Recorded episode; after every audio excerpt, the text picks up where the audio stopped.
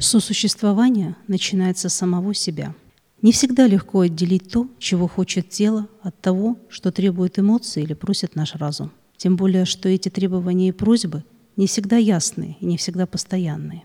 Безусловно, необходимо согласие между этими факторами, образующими нашу личность. Эта формула предварительного сосуществования позволит нам потом развивать столь важное сосуществование с другими.